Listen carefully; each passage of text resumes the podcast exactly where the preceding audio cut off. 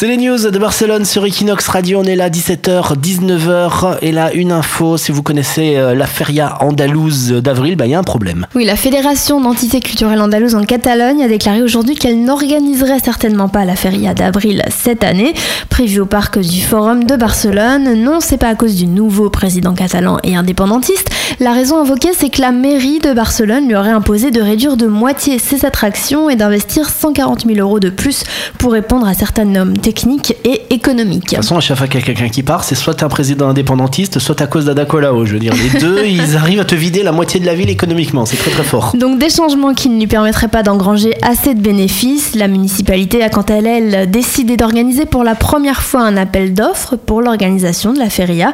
Une nouveauté motivée par, je cite, la transparence et parce qu'il y a plus qu'un promoteur intéressé. Il y aurait même un contentieux entre différentes associations pour organiser la feria d'avril.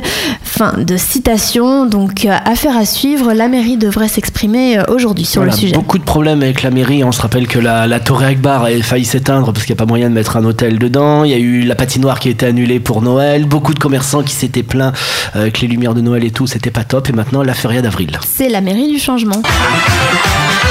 17h-19h sur Equinox Radio. Toutes les news de Barcelone. L'émission de référence de l'actu barcelonaise.